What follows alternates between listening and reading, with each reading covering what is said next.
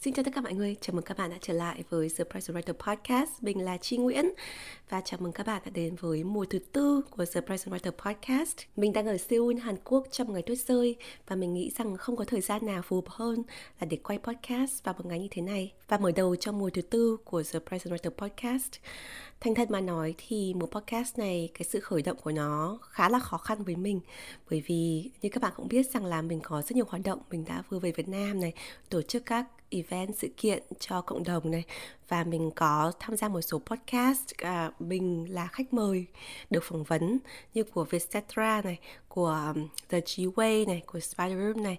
Và mình cũng phỏng vấn những bạn đó nữa. Và những cái podcast này các bạn sẽ được theo dõi trong thời gian tới đây nhưng mà với một podcast chính của The Present Writer thì mình cảm thấy đâu đó có cái sự um, cái sức burn down một chút và mình cảm thấy là mình làm việc quá nhiều và ở khá nhiều nền tảng xuất hiện khá là dày đặc trong một thời gian dài. Thì do vậy mình cần có một khoảng thời gian nghỉ và mình cảm thấy cái chuyến đi Việt Nam rồi hiện đang ở Hàn Quốc là một cái kỳ nghỉ cần thiết cho mình để mình tiếp lại năng lượng và bắt đầu với mùa thứ tư của podcast và mùa này chúng ta sẽ nói về chủ đề nỗi sợ để chuẩn bị cho mùa thứ tư của podcast về chủ đề nỗi sợ thì mình đã gửi một cái survey, cái khảo sát tới các bạn từ mùa trước và các bạn gửi đến cho The Present Writer Podcast hàng trăm câu trả lời về những nỗi sợ thầm kín nhất của bạn. Cảm ơn mọi người đã đóng góp cho buổi khảo sát. Mình đã đọc qua tất cả những câu trả lời của mọi người và một trong những cái điều mà bật lên lớn nhất đối với mình ấy, là có rất nhiều nỗi sợ, là những cái nỗi sợ chung. Tức là nếu mà bạn có cái nỗi sợ đó thì thường là người khác cũng có. Do vậy có những nỗi sợ có tỷ lệ lặp đi lặp lại rất lớn ở trong khảo sát. Mình sẽ chia sẻ trong phần tiếp theo. Tuy nhiên, điều mình cảm thấy thú vị nhất và muốn chia sẻ trong podcast này đó là khi mình xem qua cái danh sách những nỗi sợ của các bạn á, thì mình nhận ra rằng là à cái nỗi sợ này nó luôn luôn đi kèm với một cái niềm vui nào đấy tức là bởi vì mình mong muốn một điều gì đó quá, thì mình sẽ sợ nó. Hoặc là mình cảm thấy như là mình sẽ trưởng thành, mình sẽ thay đổi, mình sẽ phát triển. Khi mình vượt qua nỗi sợ đó, thì mình sẽ sợ hãi. Không biết là mình có thành công hay không. Tức là cái nỗi sợ của việc là mình biết rằng là nếu mà mình vượt qua giai đoạn đấy, thì mình sẽ trở thành một người mạnh mẽ hơn chẳng hạn, một người thành công hơn chẳng hạn. Nhưng mình lại sợ là không biết mình có đủ khả năng để vượt qua cái giai đoạn khó khăn đấy, cái nỗi sợ đấy. Điều mình cảm thấy mọi người sợ hãi không hẳn là cái nỗi sợ hiện hữu đấy, mà có lẽ là cái sự kỳ vọng, cái cảm giác rằng là mình có đủ lớn, có đủ mạnh mẽ để vượt qua nỗi sợ và vươn tới nắm lấy những cái điều mình mong muốn hay không. Thì do vậy, ở đâu đấy, nỗi sợ nó luôn luôn song hành với một cái niềm vui, một cái niềm hạnh phúc, một cái sự kỳ vọng nào đấy. Và mình thấy rằng đây là một cái đề tài mà mình chưa từng thấy ở ở đâu. Và bản thân mình cũng mới đây thôi, mình nhận ra rằng mình vừa mới trải qua một giai đoạn như vậy ta khi cái nỗi sợ và niềm vui nó cùng hiện hữu và nó cùng song hành và nó có thể đối chọi lẫn nhau. Vì vậy trong tập podcast ngày hôm nay, mình muốn đi sâu vào có lẽ là hai chủ đề chính. Thứ nhất là nỗi sợ chung của các bạn mà các bạn đã chia sẻ trong khảo sát của mùa thứ tư này. Và tại sao cái nỗi sợ này, theo góc nhìn của mình, nó luôn luôn song hành với một cái niềm vui, một cái niềm hạnh phúc hoặc một cái sự kỳ vọng nào đấy tốt đẹp? Điều thứ hai thì mình sẽ chia sẻ cái nỗi sợ và niềm vui của cá nhân mình, cách mình nhìn nhận nó và vượt qua những cái hạn chế trong tư tưởng của mình để có thể tiếp cận chủ đề nỗi sợ một cách tích cực hơn. Bởi vì nó luôn luôn có niềm vui và hạnh phúc trong đó à, cuối tập podcast thì mình sẽ nói thêm một số cái kỷ niệm vui ở Hàn Quốc. Và tại sao cái chuyến đi Hàn Quốc này khiến cho mình nghĩ về nỗi sợ và cũng như là niềm vui trong quá trình mà mình dịch chuyển?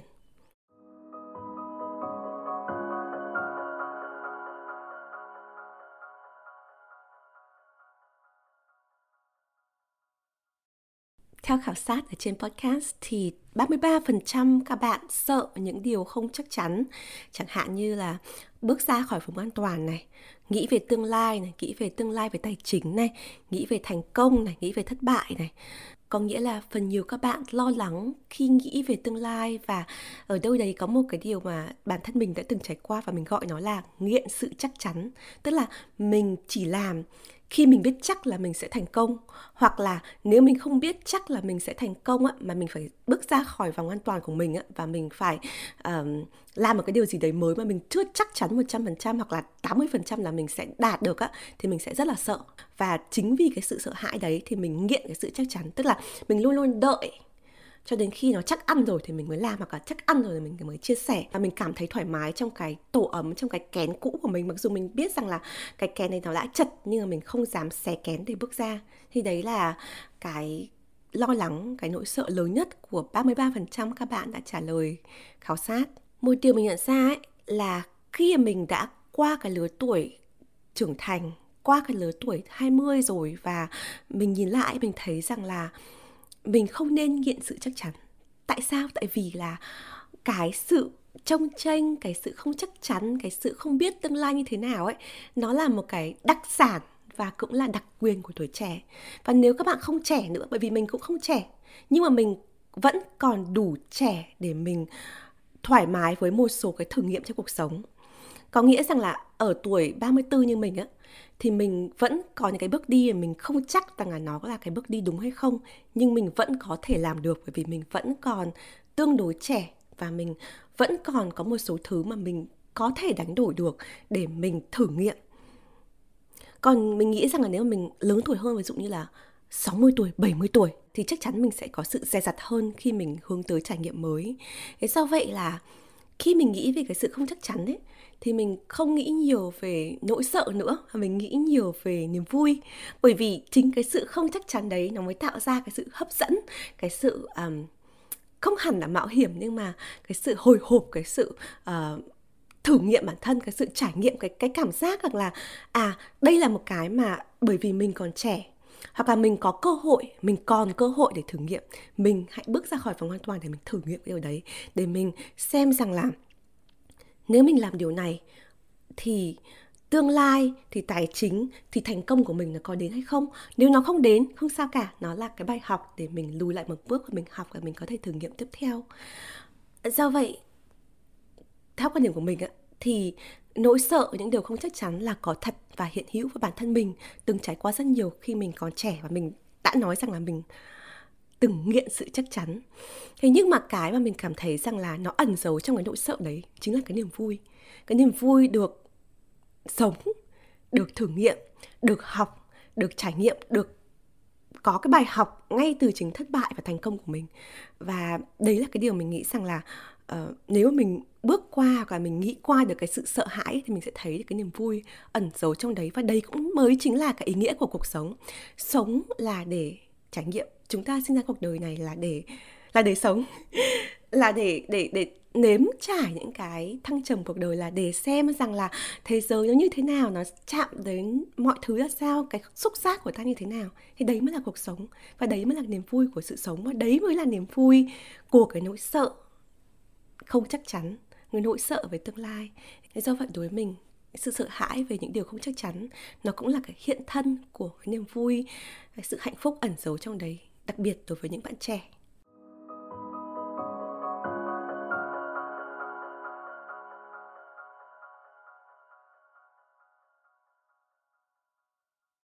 Nỗi sợ lớn thứ hai mà gần 30% các bạn lặp đi lặp lại trong khảo sát đó là nỗi sợ về giá trị bản thân và nỗi sợ bị phán xét. Hai cái nỗi sợ này song hành với nhau tại vì à, các bạn biết rằng là bạn sợ rằng là mình không đánh giá đúng bản thân. Ta ví dụ đánh giá thấp quá, đánh giá cao quá chẳng hạn. Sợ mình không đủ tốt, sợ bị thụt lùi, sợ khi so sánh bản thân với người khác và sợ bị người khác phán xét bởi vì giá trị bản thân của mình là cái mà mình đưa ra trên ngoài xã hội.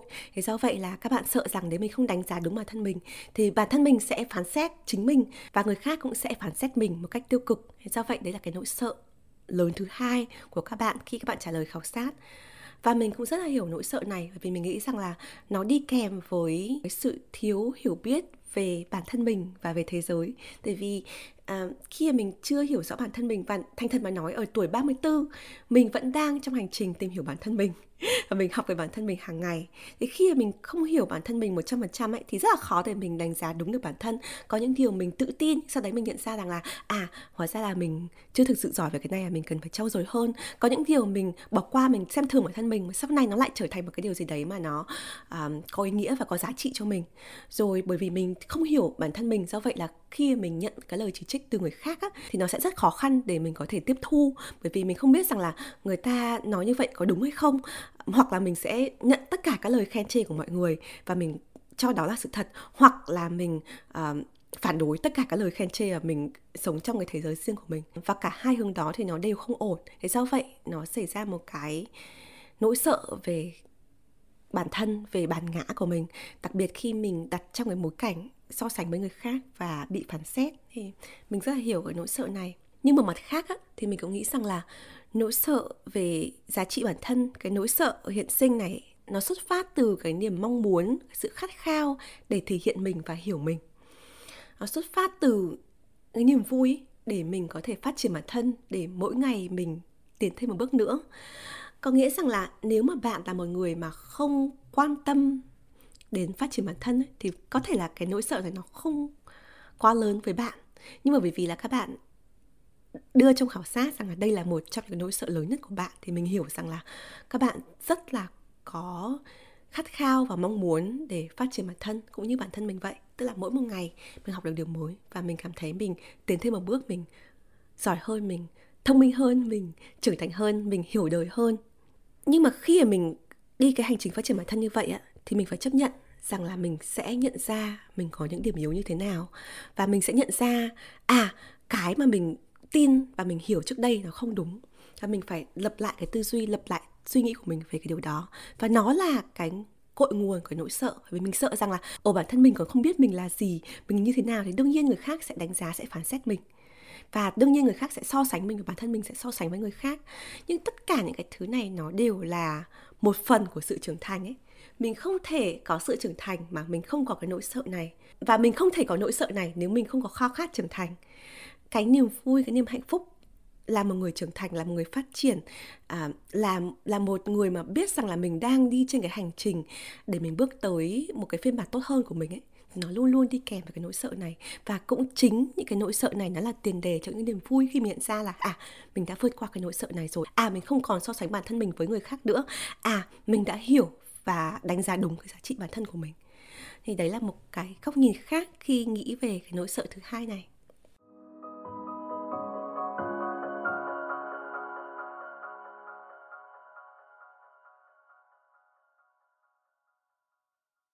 Nỗi sợ thứ ba mà phần lớn các bạn, cụ thể là gần 20% các bạn tham gia khảo sát nói đến, đấy là nỗi sợ liên quan đến các mối quan hệ. Các bạn sợ mất đi gia đình của mình này, sợ bị bỏ rơi này, sợ thiếu thốn tình cảm, sợ mất chỗ dựa, sợ sự cô đơn.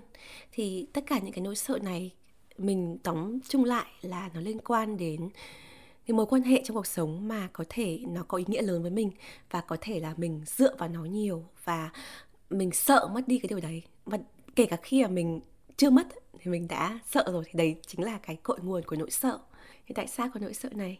Trong quá trình mà trao đổi, nói chuyện với các bạn trẻ và đặc biệt là nhìn lại cái quá trình trưởng thành của mình ấy, thì mình cũng cảm thấy rằng là có những giai đoạn khi mà mình đang ở trong một mối quan hệ cực kỳ tích cực và mình cực kỳ hạnh phúc ấy, thì trong đầu mình lại xẹt qua một cái suy nghĩ rằng là à liệu nó còn hạnh phúc này mãi mãi không? Một ngày ở đấy mình mất đi cái điều này thì mình sẽ cảm thấy rất là buồn bã. Thì đấy là cái nỗi sợ, đấy nó xẹt qua và nó mất đi cái niềm vui của mình trong cái thời khắc đấy nhưng có những lúc mà mình thấy rằng là mình đang ở trong những cái mối quan hệ tiêu cực.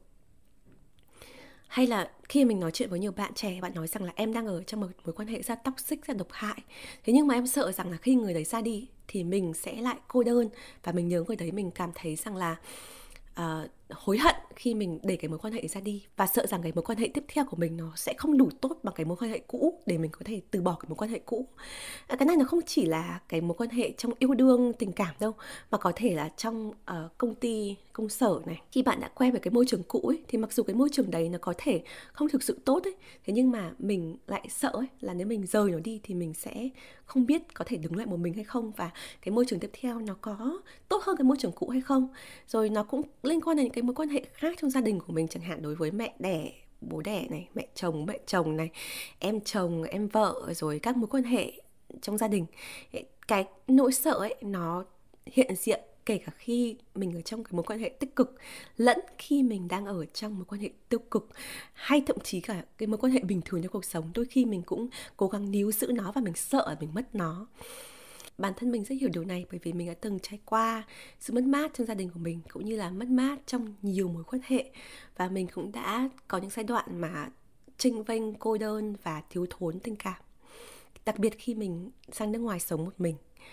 Nhưng có một cái kỷ niệm một cái sự kiện mà xảy ra với mình đã làm thay đổi góc nhìn của mình về uh, mối quan hệ. Đấy là sự kiện ông ngoại của mình mất nếu các bạn từng đọc cuốn sách của mình một cuốn sách về chủ nghĩa tối giản thì mình có dành hẳn một chương để kể lại kỷ niệm một năm cuối cùng khi mình ở với ông mình trước khi ông mình mất á.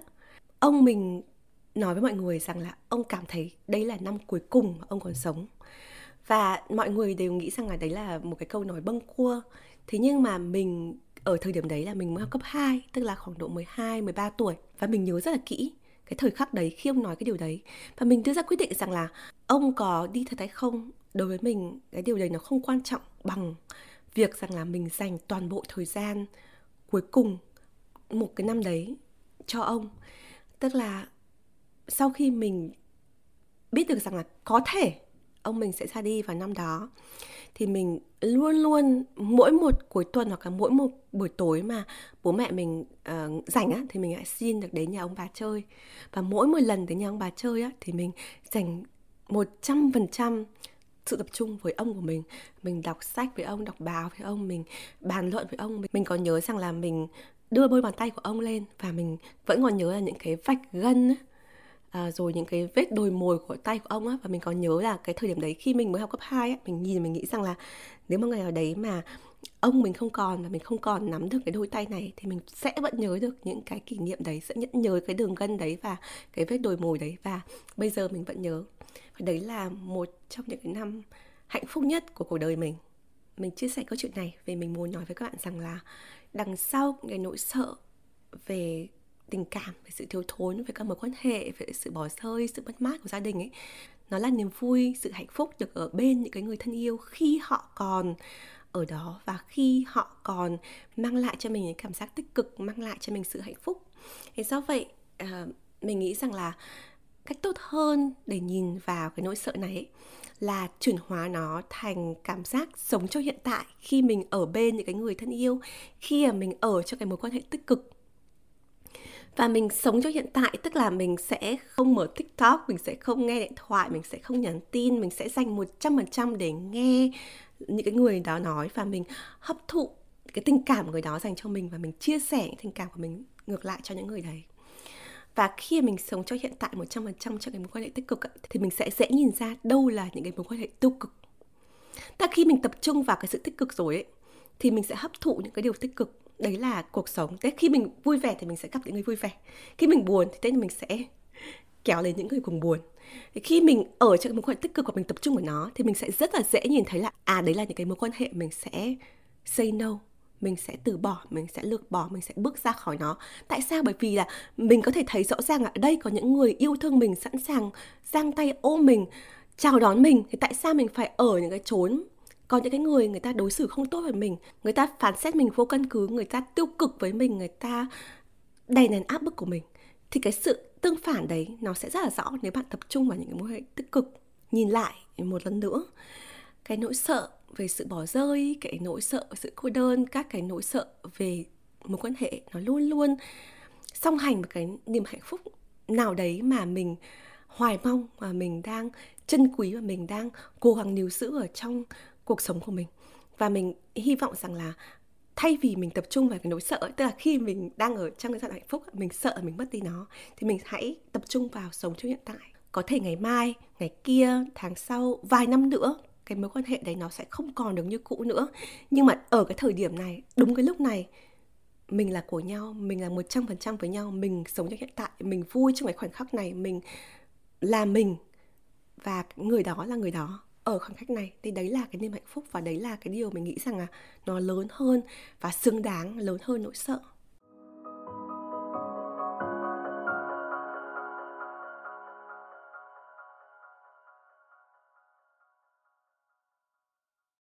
Vừa rồi thì mình đã phân tích ba nỗi sợ lớn nhất mà các bạn đã chia sẻ trong khảo sát của mùa thứ tư của The Present Writer Podcast.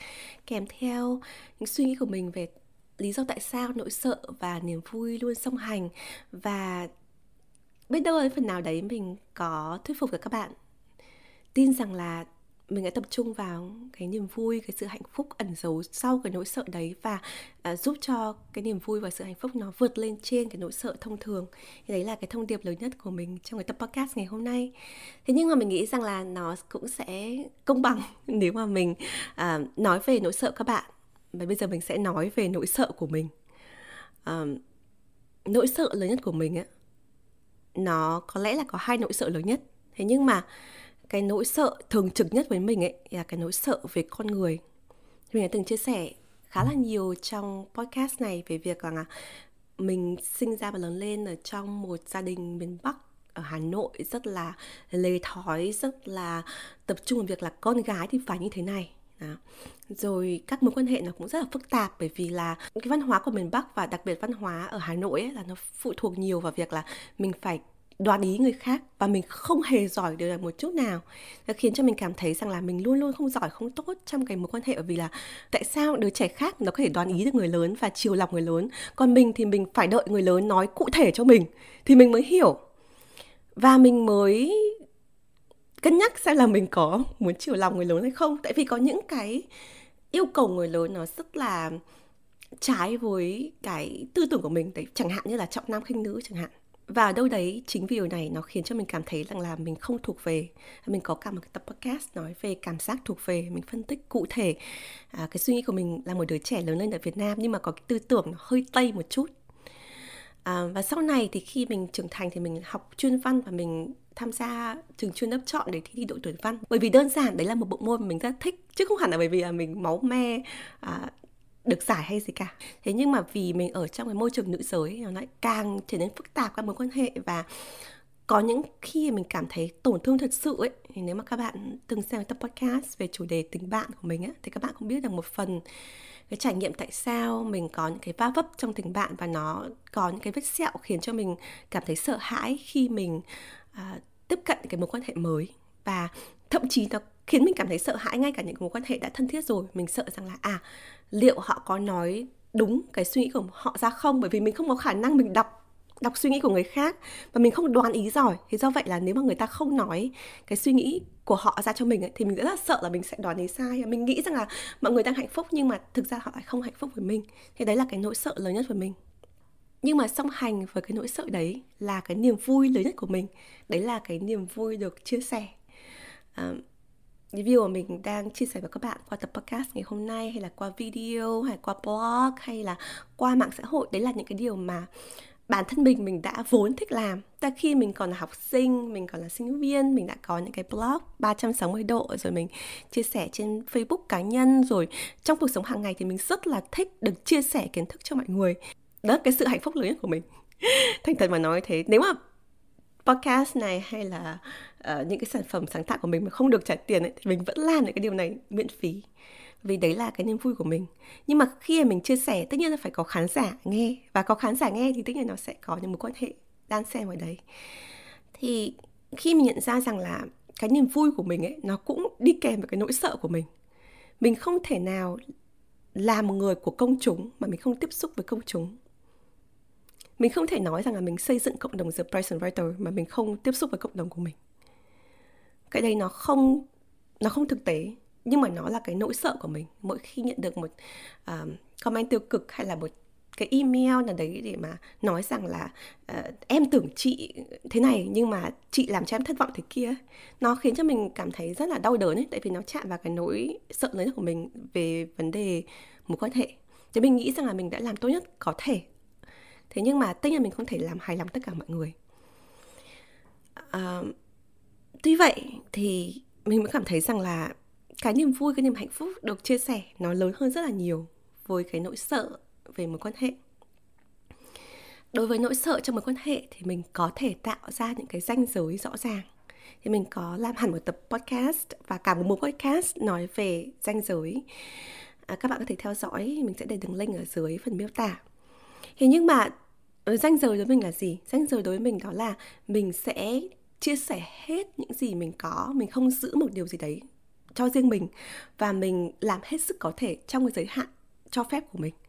Nhưng mình cũng có những cái ranh giới chẳng hạn như là mình có thể uh, đưa ra những cái lời khuyên chung cho tất cả mọi người nhưng mình sẽ không thể đưa ra cái lời khuyên riêng cho từng người một và mình chắc chắn là mình không có những cái dịch vụ tư vấn tâm lý và mình mình không phải là chuyên gia tâm lý để giải quyết thắc mắc, để an ủi tâm tình, để ôm ấp từng bạn một. Thì nếu mà các bạn đang nghe podcast và có nhu cầu này thì mình rất là tiếc là mình không thể đưa ra được cái dịch vụ này, bởi vì là nó là một cái điều mà không phải thế mạnh của mình. Mình xuất phát điểm là một người làm giáo dục là mình là giảng viên là giáo viên. Thì điều mình mong muốn là mang lại kiến thức và truyền cảm hứng cho mọi người với số đông. Nhưng mình càng đi sâu vào từng cá nhân mình càng nắm tay từng cá thể thì nó sẽ càng chạm vào cái năng lượng mà mình không mong muốn vào cái nỗi sợ của mình. Như đấy là cái nơi mà mình à, vạch ra những cái à, ranh giới cho riêng mình nhưng mà trên tất cả cái niềm vui được chia sẻ niềm vui được gắn kết niềm vui được mang lại một điều gì đó có ý nghĩa cho cộng đồng ấy nó luôn luôn là một cái mạch máu là cái điều mà mình khiến cho cuộc sống của mình cảm thấy có ý nghĩa À, mình có chia sẻ ở đâu đó ấy, là có những cái giai đoạn mà mình quyết định là mình không làm nội dung nữa mình đã nghỉ thật. Đặc biệt là khi mà mình mới sinh con nhỏ thì mình quyết định nghỉ mình chỉ tập trung là đi làm ở trường và đi về nhà với gia đình của mình. Và một cuộc sống rất là hạnh phúc và đối với nhiều người, đấy là một cuộc sống trong mơ. Thế nhưng mà đấy là cái giai đoạn mà mình trầm cảm nặng nhất. Giai đoạn mà mình không chia sẻ và mình không làm những cái việc mà có lẽ người đời gọi là cá hơm ấy, không có ý nghĩa tài chính gì cho gia đình của mình ấy, thì nó lại là những cái chất liệu khiến cho mình cảm thấy mình được làm theo một cái sứ mệnh nào đó mà nó lớn hơn cả chính mình. Và chính vì cái sứ mệnh đấy, chính vì việc mà mình sống lớn hơn cái cuộc sống cá nhân của mình ấy, nó khiến cho cái cuộc sống cá nhân của mình nó màu sắc hơn. Bởi vì mình được sống cho cộng đồng mình đi làm mình cảm thấy có hào hứng hơn mình học được cái mới mình sẽ chia sẻ cộng đồng của mình. Rồi nó khiến cho mình khi mình về nhà mình tập trung cho gia đình của mình hơn mình thấy hạnh phúc hơn. Bởi vì mình đã sống cho cộng đồng rồi và đây là cái thời gian dành cho gia đình của mình. Thì đấy là một số cái chia sẻ về cái nỗi sợ và cái niềm vui của mình.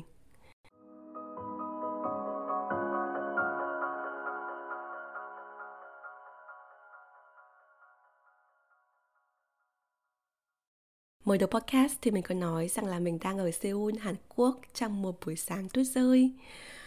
Đây là lần thứ hai mình đến Hàn Quốc và lần thứ hai trong năm 2023 tức là mình vừa mới đến Hàn Quốc vào mùa hè 6 tháng trước và mình quyết định quay trở lại. Lý do của mình quyết định quay trở lại thì nó cũng liên quan đến cái nỗi sợ và niềm vui của mình.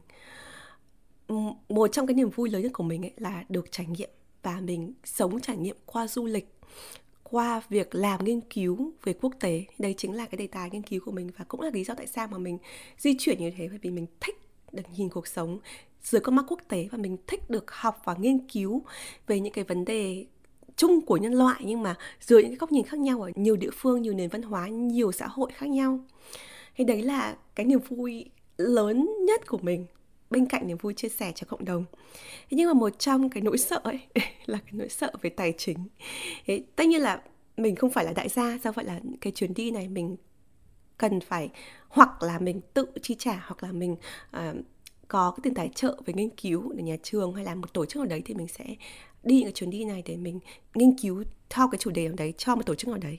À, nhưng mà tài chính ấy, hay nói một cách thuần hơn là tiền ấy là một cái điều mà trước đây mình nghĩ rằng là nó rất là hạn hữu tức là mình chỉ có một cái gói nhỏ thế này thì làm sao để mình có thể uh, hiệu năng nhất mình đi được nhiều nhất mình nhìn được nhiều nhất mình trải nghiệm nhiều nhất trong cái gói tiền này À, bên cạnh đấy thì thời gian là một cái khái niệm mà nó hoàn toàn không vô hạn đúng không? Tức là mình chỉ ví dụ cho mình chỉ có một tuần này hoặc là một tháng này hoặc là kể cả một năm đi thì nó vẫn là hữu hạn. Và làm sao để mình xoay chuyển tiền và thời gian để mình có cái trải nghiệm nhiều nhất? Thế do vậy là cái chuyến đi Hàn Quốc trước của mình là mình đi trong khoảng một tuần là mình đi cực kỳ gấp. Tức là mình mau mau chóng chóng mình cho rất nhiều mọi thứ vào hành trình của mình. Mình đi chụp hình này mình à, đi tham quan này mình đi ăn này mình đi chỗ này mình chỗ kia này. Mình cái lịch trình của mình nó kín đặc luôn ấy. Mà mình đi với gia đình mà có nhỏ. Nhưng mà cả ngày à, ngồi trên cái xe điện ngầm và cứ đi chỗ này đi đến chỗ kia đến, đến buổi tối là mệt lạ thì sau chuyến đi đấy mình nhận ra rằng là à cái nỗi sợ về tiền và thời gian cái sự hạn hữu về hai cái giá trị này nó đã cướp đi cái phần hạnh phúc cái niềm vui của mình trong cái trải nghiệm. Thế do vậy mình bắt đầu thay đổi cái tư duy của mình mình nghĩ rằng là tiền nó có thể là vô hạn.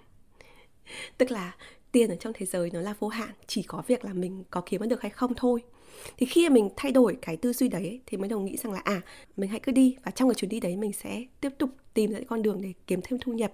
Rồi mình hãy cứ đi, mình cứ làm nghiên cứu rồi mình sẽ tiếp tục nộp những báo cáo rồi những hồ sơ xin tài trợ rồi tiền nó sẽ xuất hiện.